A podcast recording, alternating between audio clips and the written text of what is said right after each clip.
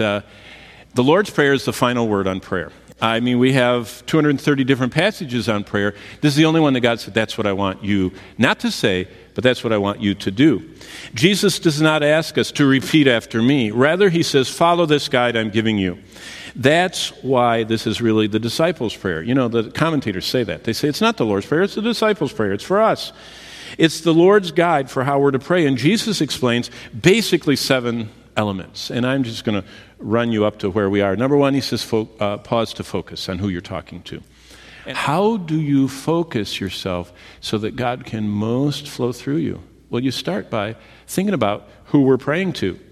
First, we pause to focus on God and direct our prayer to the one who is the all seeing, all knowing, and all present ruler of the universe. But Jesus adds a reminder that the one we pray to happens to be our Father. He's not far away.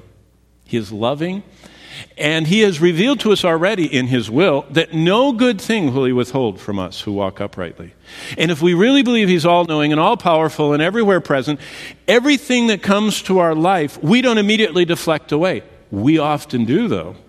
If we have a, sickness or a job loss or some type of relational trouble, we, we, have you ever thought about the content of our prayers? If you really analyzed and, and tried to summarize what most of us pray for, it is, Lord, help me right now in my situation uh, to do well, uh, to be safe, uh, to, to, you know, pass that so I can get on, and also help me get a good job. And Lord, I'm looking for a good house too, don't want one with problems. And it's all around, we want everything to be good, as if we know what's good.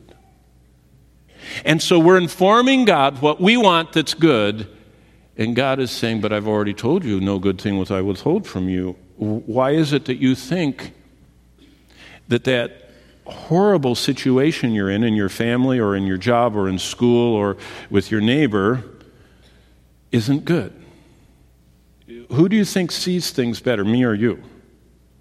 You see, we're, our lives are like a little tea bag and the Lord puts us in hot water, you know, at work, at school, you know, in relationships, financially, whatever, health wise, and dips us in and out of that hot water situation to see what comes out. What comes out, if it's not Christ like, then the Lord says, Do you see what's coming out of you? Anxiety and fear and anger and resentment and bitterness and you know, you know, jealousy and you know, rivalry. And he says, that's not from me. We need to work on that. I'm going to keep dunking you in that situation until something, you know, starts coming out correct. And we're praying all the time, take it away, take it away, take it away, take it away. And the Lord says, mm see, I'm your father.